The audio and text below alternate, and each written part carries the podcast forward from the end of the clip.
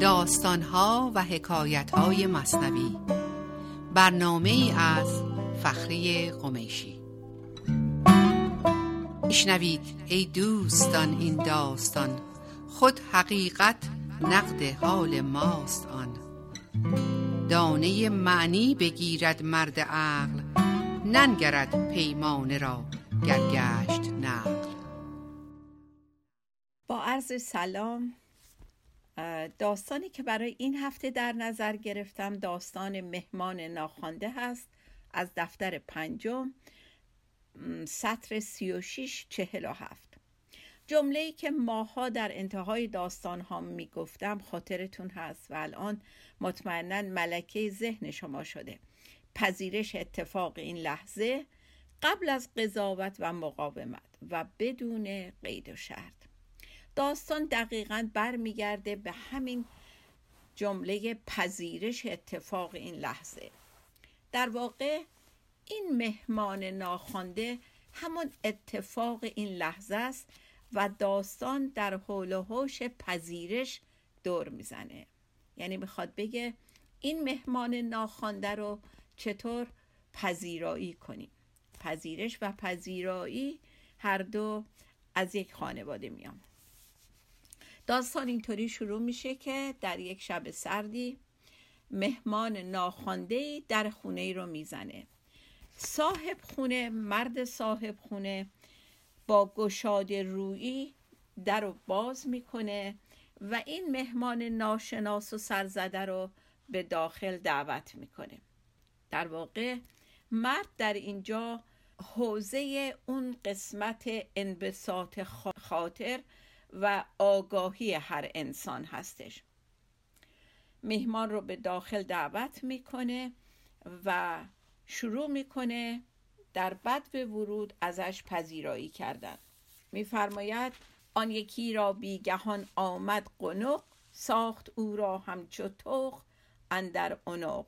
یک کسی رو ناگهان، یک مهمانی سرزده آمد و میزبان این مهمان رو مانند یک گردنبندی مثل یک طوقی به گردنش انداخت.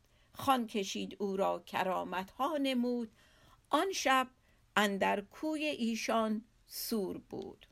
خب مهمان رو داخل دعوت میکنه، سفره پهن میکنه، شروع میکنه به پذیرایی و اتفاقا اون شب توی کوچه اونها یک مهمانی ختن سورانی برگزار میشد و زن خانه بسیار میل داشت که در این مهمانی شرکت بکنه و مرد از زنش میخواد قبل از اینکه بره از خونه بیرون و در این مهمانی شرکت بکنه رخت خوابی آماده بکنه برای خودشون و برای مهمان تازه وارد و به زنش میگه که رخت خواب من و خودت رو نزدیک در خروجی بنداز و رخت خواب مهمانمون رو در صدر اتاق پهن بکن. و زن هم یک چشمی که واقعا از ته دل نبوده به زبون میاره و به سرعت شروع میکنه دو بستر پهن میکنه، یکی نزدیک در و یکی بالای خونه و به سرعت از خونه خارج میشه. مرد صاحب خونه شروع میکنه به پذیرایی از این مهمان و براش آجیل و شیرینی و تنقلات میاره روی سفره میگذاره و سرگرم صحبت میشن با همدیگه و از اونجایی که همدیگر رو بسیار همدل میبینن صحبتشون گل میندازه و سرگذشت ها برا همدیگه تعریف میکنن. ماند مهمان عزیز و شوهرش، نقل بنهادند از خشک و ترش. در ثمر گفتند هر دو منتجب، سرگذشت نیک و بد تا نیم شب. خب این دوتا مرد منتجب انتخاب شده تا نیم شب با همدیگه داستان میگن و حرف دل میزنن و شب زنده‌داری میکنن. ثمر یعنی شب زنده‌داری کردن. همدیگه رو با اینکه تازه به هم رسیده بودن ولی با هم بسیار آشنا در میان از نظر روحیه و دل و قلبشون و به کار بردن این کلمه منتجب بی دلیل نبوده و مولانا میخواد بگه که مردان نیک سر راه همدیگه قرار میگیرن. بی خودی این میهمان این خونه رو انتخاب نکرده بود. دلیل انتخابش همین صاحب خونه‌ای بود که قسمت حضورش بسیار روشن بود. ولی از اون طرف زن صاحب خونه همه خوشی رو در بیرون از این خونه میجست و باز نمادین این زن قسمت ناآگاه و بی مسئولیت و بی اخلاق ذهن ما هست که به عوض اینکه در خونه بمونه و از همسرش و مهمانش پذیرایی بکنه، همه فکر و نگرانیش این بود که زودتر به اون جشن ختن سوران برسه و اونجا جایی بود که پذیرایی میشد. به عوض اینکه در خونه خودش از میهمانش پذیرایی بکنه، ترجیح میداد بره جایی و خوشی رو از اونها طلب میکرد. داشت میرفت از بیرون از خونه خودش طلب شادی و رضایت خاطر بکنه و این از خصوصیات اون قسمت ناآگاه و بی اخلاق ذهن ما هستش. خب زن به مهمانی میره و مرد و میهمانش تا نیمه شب مشغول صحبت میشن تا اینکه میهمان اظهار میکنه که خوابش میاد و بدون اینکه از صاحب خونه بپرسه که کدوم رخت خواب باید بخوابه، میره و در اون بستری که کنار در نزدیک در پهن شده بوده میخوابه. از این طرف هم مرد صاحب خونه به خودش اجازه نمیده که به مهمانش بگه کجا بخواب کجا نخواب یا این کارو بکنه اون کارو نکن. یک شرمی داشته مثل اون شرمی که حضور ما داره که هیچ وقت از خدا نمیپرسیم که چی کار بکن چی کار نکن و اجازه میدیم اون تصمیم بگیره. در اینجا هم مرد صاحب خونه که نماد اون قسمت حضور ما هست به خودش اجازه نمیده که به میهمانش بگه که بلند شو برو توی اون یکی بستر بخواب و از اونجایی که خودش هم خسته بوده میره در اون بستر دیگر میگیره و میخوابه. پاسی از نیمه شب میگذره و زن صاحب خانه به خونه میاد. اتفاقا در این چند ساعتی که میگذره ابر بسیار غلیظی آسمان اون ناحیه رو میپوشونه و رگبار شدیدی شروع به باریدن میکنه و گلولای بسیار فراوانی به وجود میاره توی کوچه. زن که باز در اینجا نمادین مظهر بیخردی و ناآگاهی هستش، وقتی وارد خونه میشه بدون اینکه دقت بکنه و حواسش رو جمع بکنه لباس از تن در میاره و وارد بستری میشه که فکر میکرده شوهرش در اونجا خوابیده و از اونجایی که در بعد به ورود این مهمان خیلی دل خوشی از اومدن اون نداشته و اصولاً آماده و پذیرای یک اتفاق تازه نبوده، سعی میکنه به شوهرش بگه که چه اتفاقی داره میفته. آماده میشه، شوهرش رو تا اندازه‌ای ناز نوازش میکنه و بیخ گوشش میگه بهش که میدونی چه بلایی سرمون اومد؟ من از اولش هم حدس میزدم. بیرون بارون بسیار سنگین اومده و گلولای تمام کوچه رو پوشونده و به نظر نمیرسه که این مهمان ما قادر باشه به این زودی این خونه رو ترک بکنه. بنابراین این مهمان افتاده به گردن ما.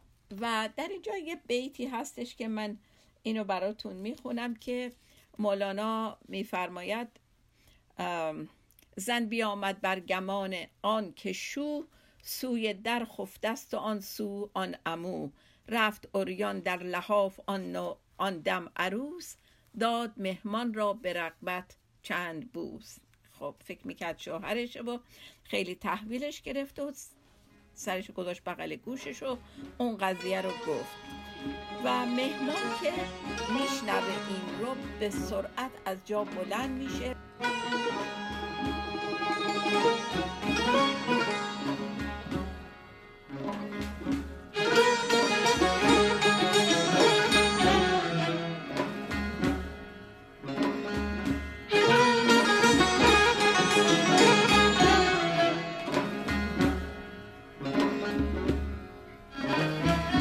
جان جهان دوش کجا بوده ای،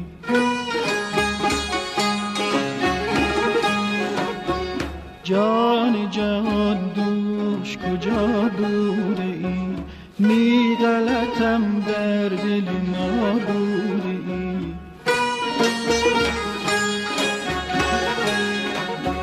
آه که من دوش چسان بودم، آه که من دوش چسان بودم، آه که تو دوش کرا بودی، آه که تو دوش کرا بودی.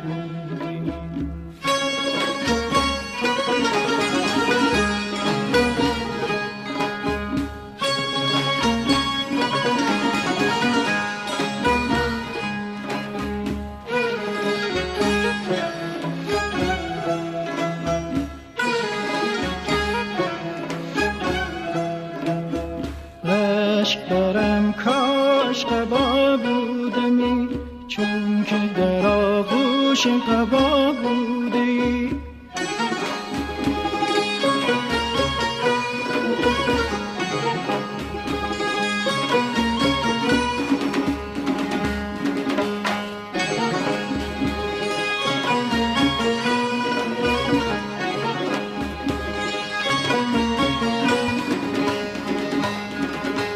رشک برم کاش قبا بودمی، چون که در آغوش قبا بودی.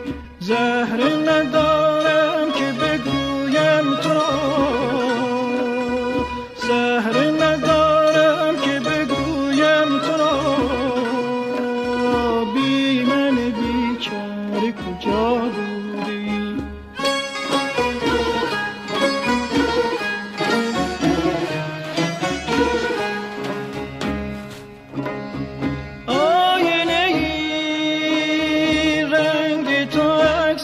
کسیست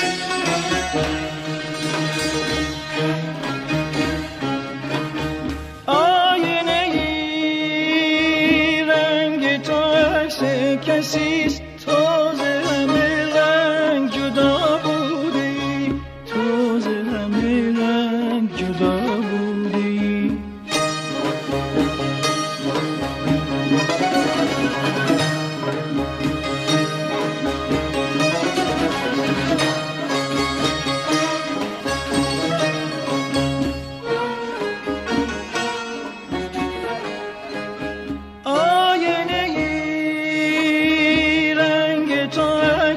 کسیست تو ز همه رنگ جدا بودی، تو ز همه رنگ جدا بودی.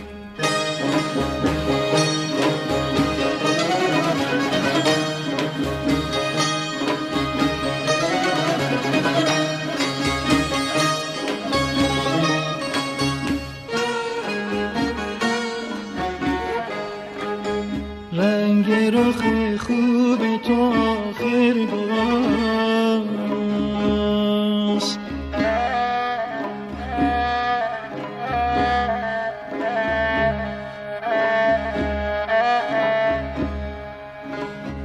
رنگ رخ خوب تو آخر باز. در حرم در حرم در حرم لطف خدا بودی،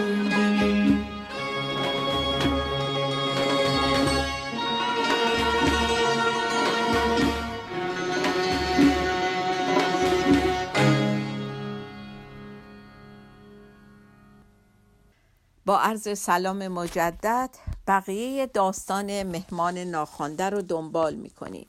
خب مهمان که این صحبت رو شنید به سرعت بلند شد و آماده رفتن شد.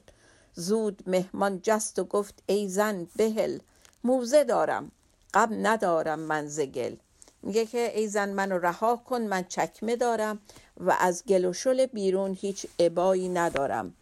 من روان گشتم شما را خیر باد، در سفر یک دم مبادا روح شاد. تا که زودتر جانب معدن رود، کین خوشی اندر سفر رهزن شود.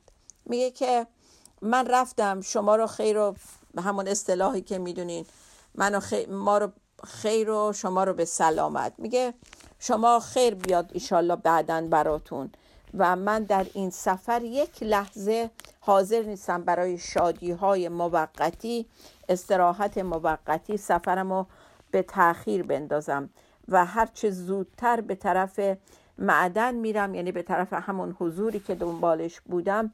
و این خوشیهای کوتاه مدت راهزن این سفر هستش.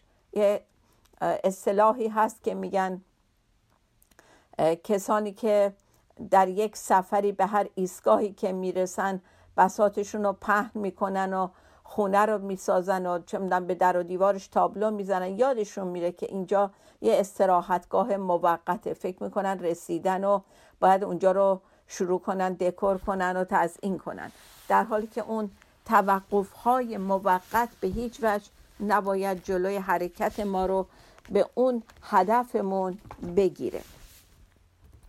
به هر حال مرد از خونه اونها میره و در این فاصله که شوهر از این سر و صدا بیدار میشه، شاهد, شاهد میشه که زنش داره عذرخواهی میکنه، التماس میکنه که منو ببخش ای امیر، ای سرور، من داشتم شوخی میکردم با تو. به هر حال این حرفا دیگه اثر نمیکنه و میهمان میره و همینطور که میرفته از نور وجودش کوچه و بیابان روشن میشه و زن و مرد متوجه میشن که چه مهمان عالی قدری در خونشون بوده و قدرشون ندونستن و از دست دادنش، و با خودشون عهد میکنن که بعد از اون خونشون بشه مهمانخانه و هر تازه وارد و هر اتفاق تازه‌ای رو بدون چون و چرا بپذیرن. و یادشون میاد که مهمان با خودش اینو میگفت که که منم یار خضر صد گنج جود میفشاندم، لیک روزیتان نبود. مهمان بهشون میگه که من یار خضر بودم. خضر نماد بسیار حضور و انبساط فراوان و زندگی بی انتها. میگه من نماینده خضر بودم و گنج بسیار، گنج و جود داشتم، ولی حیف که میخواستم بیفشانم به پاتون، ولی کن روزیتون نبود، یا در واقع بهتر بگیم لیاقتشو نداشتین. خب مولانا چند بیت بسیار بسیار پر محتوا اینجا داره که اینو بخونیم با هم دیگه. میفرماید هر دمی فکری چو مهمان عزیز، آید اندر سینه ات هر روز نیز. فکر را ای جان به جای شخص دان، زان که شخص از فکر دارد قدر و جان. هست مهمان خانه این تن ای جوان، هر صباحی ضیف نو آید دوان. هین مگو کین ماند اندر گردنم، که همکنون باز پرد در عدم. هرچه آید از جهان غیب وش، در دلت ضعیف است او را دار خش. میگه که فکرایی که میان تو سر ما مثل مهمان عزیز هستن و به سرعت پذیرای اونها باش. یک داستان خیلی کوچولوییه که میگن یک عابدی داشت همراه این غلام بچه همراهش بود، از یک مسیری میگذشت و مجبور میشه که وسط راه بره و برای دستشویی بره تو دستشویی. در همون لحظه که میره اونجا صدا میزنه این کارگرش و این غلامش رو که بیا تو بیا تو. این غلام بچه میره تو، میگه بله یا شیخ. میگه این عبای دوش منو وردار برو پشت این دیوار، و یک گدای اون پشته که از سرما داره میلرزه. این کارگرش هم میگه چشم و عبا رو از رو دوش این شیخ بر میداره و میره اون پشت دیوار میده به اون مرد فقیر و بر میگرده.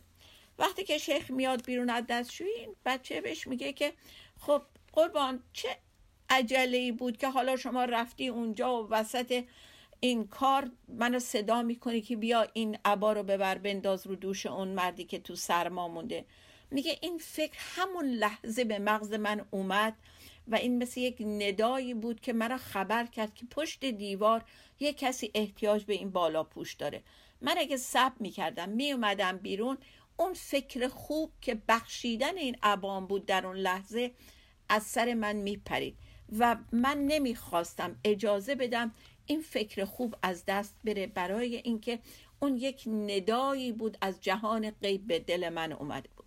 واقعا هر فکر خوبی که به سر ما میاد یک ندایی، اگر همون لحظه نگیریمش بر میگرده و میره و ما از داشتنش بی نصیب میشیم. و میگه که هرچه آید از جهان غیب وش، اون فکر ما نمیدونیم از کجا چجوری اومده، ولی مثل یک مهمون در دلت ضعیف است، او را دار خش، خوشش خوش نگهداریش کن، ازش پذیرایی کن چون از اون طرف اومده. خب دیگه همه پوینت داستان رو گرفتین انشاءالله، که همش از اینه که افکار خوبی که به مغز ما میاد به هیچ وجه کوتاهی نکنیم در پذیرایی ازشون، گرفتنشون و اجابت کردنشون.